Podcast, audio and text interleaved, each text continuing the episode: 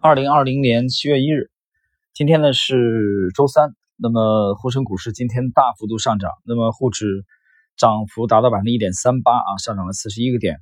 最近六个月以来啊，那么第一次站上了三千点啊，收盘在三零二五点左右。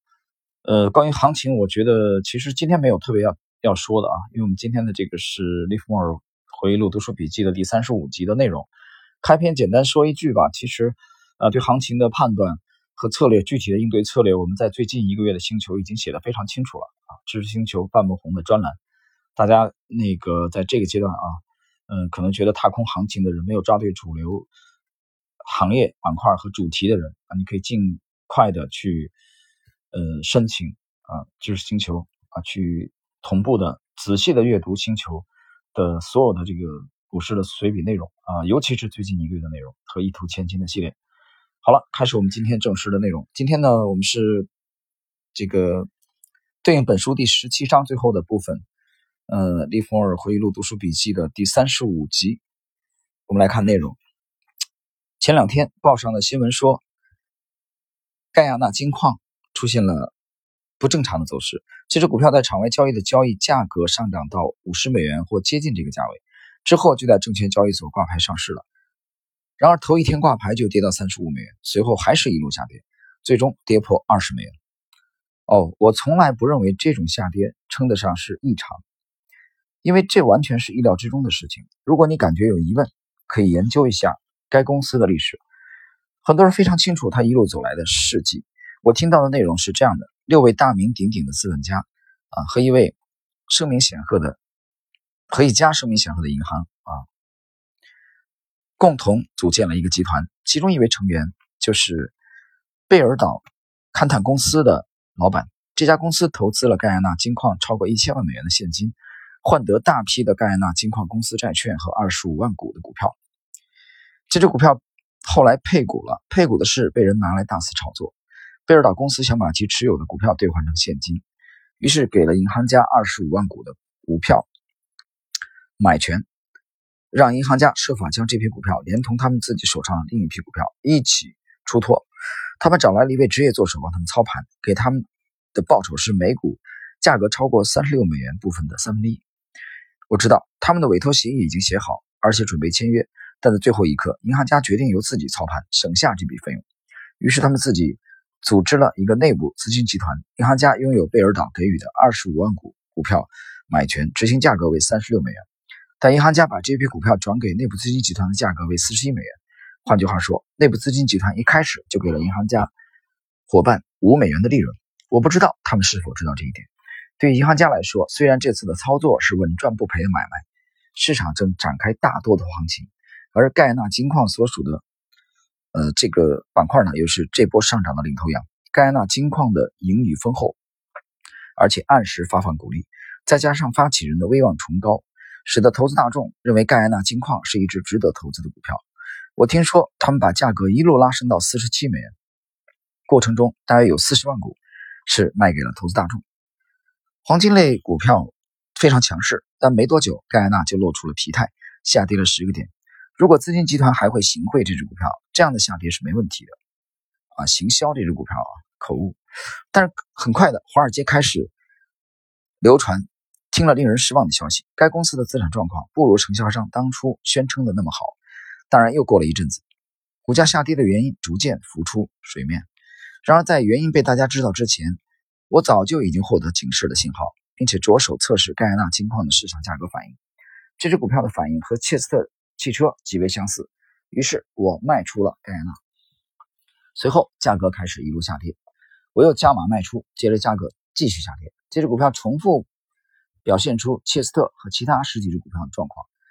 那些股票的走势我都还记得十分清楚，报价纸带上明明白白告诉我，这其中一定出了什么问题，所以内部人士才不愿意买进。内部人士十分清楚，即使身处多头市场，也不应买进自家的股票。从另外一方面看，毫不知情的外部人士，现在却不断的向下承接，因为这只股票曾经涨到四十五美元以上，现在不到三十五美元的价格看起来相当便宜，而且公司仍持续按时配股，啊，配发股利，这只股票现在是真是廉价。接着消息曝光了，就像重要的市场消息常见的情形一样，我总是先得知消息，然后投资大众才知道这个消息。盖亚纳公司挖到了一堆乱石，而不是丰富蕴藏着的大量金矿。报道获得证实，我才恍然大悟，原来这就是先前内部人士卖出股票的原因。我并不是听到这则消息而放空的，很早以前我就根据这只股票的走势做了放空的动作。我关心的是谈不上哲理，我是个交易人，所以只留意一件事情：内部人士的买盘。这只股票显然没有任何的内部买盘，我不需要知道内部人士出于什么样的考虑，而不愿意在价格下跌时买进自家的股票。但他们的出货计划却明白地显示了，他们无意拉升股票，光凭这一点就足够了。在这种情况下，除了放空这只股票之外，别无选择的余地。投资大众已经接走了将近五十万股盖亚纳金矿，至此，如果想要脱手，唯一的可能性就是从一批想停损卖出的无知外部人士手中，将股票卖给另外一批指望着买进赚钱的无知外部人士。告诉你这些，并不是说要说明投资大众为什么因为买进盖亚纳而受到损失。或者我如何放空这只股票赚了钱？我要强调的是，研究板块的走势十分重要，或者是行业啊，这里解释一下。而见识不足、技巧不熟练的交易者是如何的忽略这样的教训呢？报价纸带上发出的警示信号，而不仅仅是局限于股票市场，在商品市场它也同样适用。接着我解释一下啊，很多人不明白，说板块有这么重要吗？呃，的确如此，板块、行业、主题都非常重要。就一轮大行情发动的初期，如果你能及早的啊，确定的、明确的去锁定领涨的行业、主题或者板块，你在这轮行情当中才有可能明显的获得啊，超出这个市场平均的收益。我很难想象一个人把握不住市场主流的行业、主题或者板块的情况下，他能轻易的啊抓住龙头的领涨的股票。啊，这是不符合逻辑的，所以这一点你对美国股市啊，对中国股市，对港股啊，对尼加拉瓜、对缅甸啊，对俄罗斯股市都是适用的，可以说是放之四海而皆准。好，我们继续看今天的这一集的最后这一小节啊，利弗莫尔操作棉花。我在棉花交易中曾经有过一段十分有趣的经验。那时我看空股票，并且建立了一些空头持仓，同时我还放空了五万包的棉花。我在股票交易的持仓有着不错的利润，这让我疏忽了棉花持仓的变化。等我将注意力啊移回到棉花的时候，我的五万包棉花已经产生了二十五万美元的亏损。正如我说的，我的股票交易有不错的利润，太成功了，以至于我根本无法将注意力挪开。每次想到棉花，我就会对自己说。只要有回撤，我就回补。价格确实出现了这个回撤，但每次都在我决定认赔之前，价格又再度上涨，并且再创新高。于是我决定再等一等，把注意力转回到股票上。最后，我回补了股票的空头持仓，获得非常可观的盈利，然后就往温泉城去度假了。到了这个时候，我才开始真正的思考棉花交易亏损的问题。这笔交易做错了方向，对我来说非常不利。有好几次，我好像能够全身而退，但我都没脱身。我注意到，只要出现了大量卖单，就被人借走。然而，几乎是同时，棉花瞬间就会再次上涨。接着，啊，随着涨势，价格再创新高。等我到温泉城几天之后，我的亏损已经达到了一百万美元，而且棉花价格还在上涨。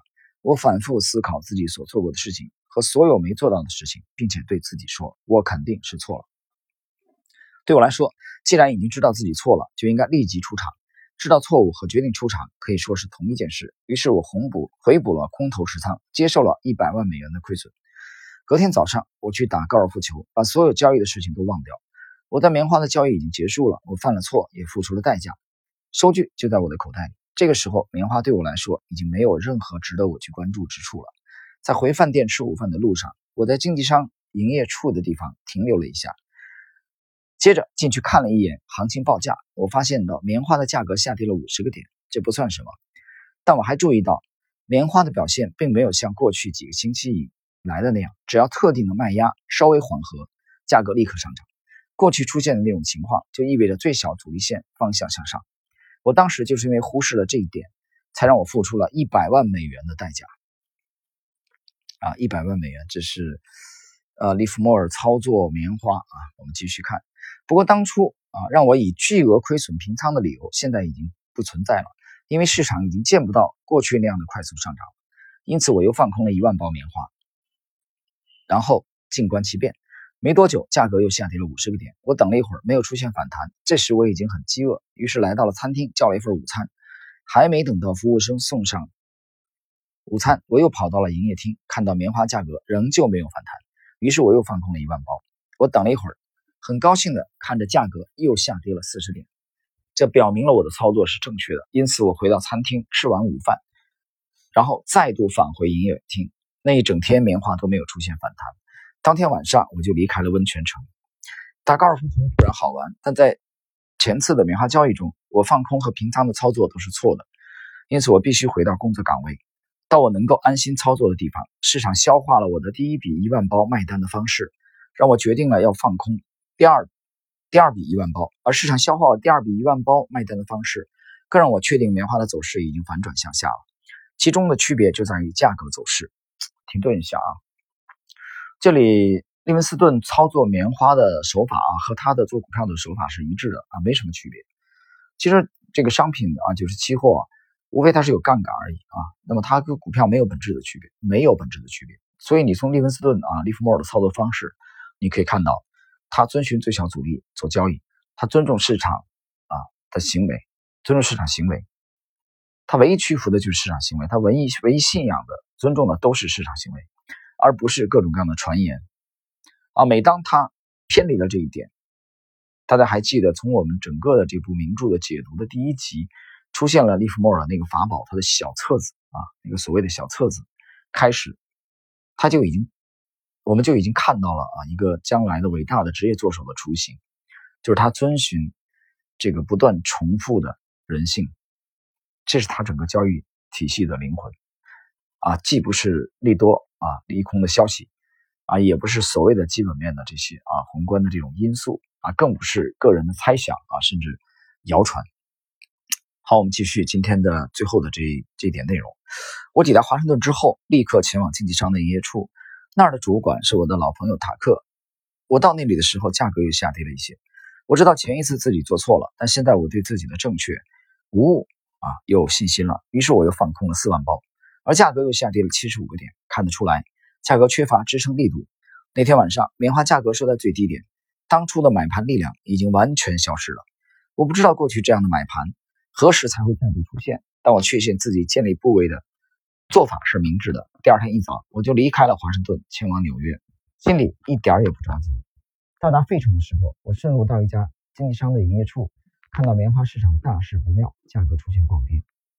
市场弥漫着一股小规模的恐慌，我等不及回到纽约才动作，于是打长途电话给我的经纪人，回补了我的空头持仓。等我拿到成交回报之后，发现我已经将前次交易的亏损弥补了回来。随后我开车回到了纽约，再也没有在途中停下来看一眼报价。直到今天，一些和我在温泉城度假的朋友，还在谈论我如何从午餐桌起身跑去放空第二笔一万包的棉花。但这显然和预感没有半点关系。当时的情形是，不管我上一次交易的错误是多么离谱，但我确信放空棉花的时机已经到了。而且在这股坚定的信心力量推动下，我起身参与放空操作。我必须好好的把握、掌握住这次大好机会。我在华盛顿所做的放空决策是来自观察的结果。我多年的经验告诉我，最小阻力的方向已经从向上转为向下了。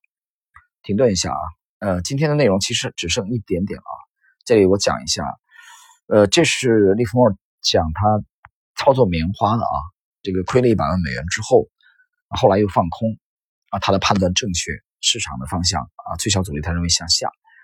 但是就当下而言，就二零二零年七月一日收盘之后啊，下午三点收盘之后，我们在录制这期节目的时候，嗯，我可以讲。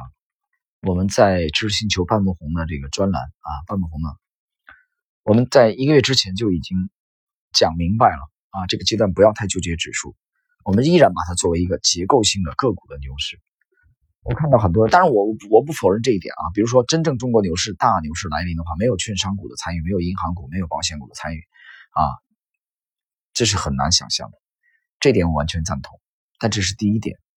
但这并不是唯一的一点，还有很重要的第二点就是，你不要忽略结构性牛市的，就是少数的股票的盛宴啊，狂欢的盛宴。所以对这少数的股票啊，部分的股票而言，我们认为它的最小阻力已经向上，所以这是我们近期啊在重仓这个方向啊，这个方向我在星球写的非常清楚。你可以看看最近一个月连续的写，包括在前天啊，昨前天和昨天我一个简短的更新，我们都在指明了这这两到三个方向。你的资产，你要么就空仓，如果你介入啊，当下考虑做多 A 股，你不配置这两到三个方向是很滑稽的啊。这个话正确与否，我们可以等时间过去了两到三个月，拐回头来，我们再来验证。你看一看，我们是不是还像？嗯嗯嗯，呃，这是星球的水笔，在二月份就指明了大医药、食品饮料和农林牧渔。那我们看一看，从二月二十号到现在为止，四个月过去了，这四个月当中涨幅最大的就是大医药、食品饮料，包括部分的这个消费类的股票啊，你比如说这个啊双汇啊这样的股票。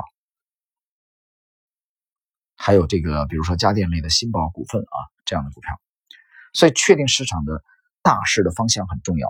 确定这个前提之下的最强势的、有持续上涨潜力的行业主题或者板块很重要。那么最后才轮到个股。好了，我们来进入今天最后的一小节的内容，看看利弗莫尔的这个反省。我对棉花市场让我亏损了一百万美元的这件事情毫无怨言，也不会因为自己犯了如此大的错误而埋怨自己。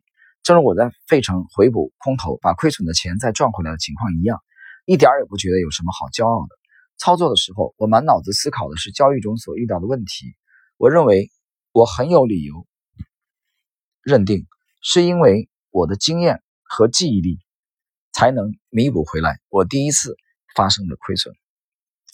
好了，各位，那么以上呢就是啊《利弗尔回忆录》啊读书笔记的第三十五集的内容。它对应的是这部名著的第十七章的最后部分。呃，从下一集开始呢，第三十六集开始，我们将进入本书第十八章的学习。好，我们今天内容就到这里。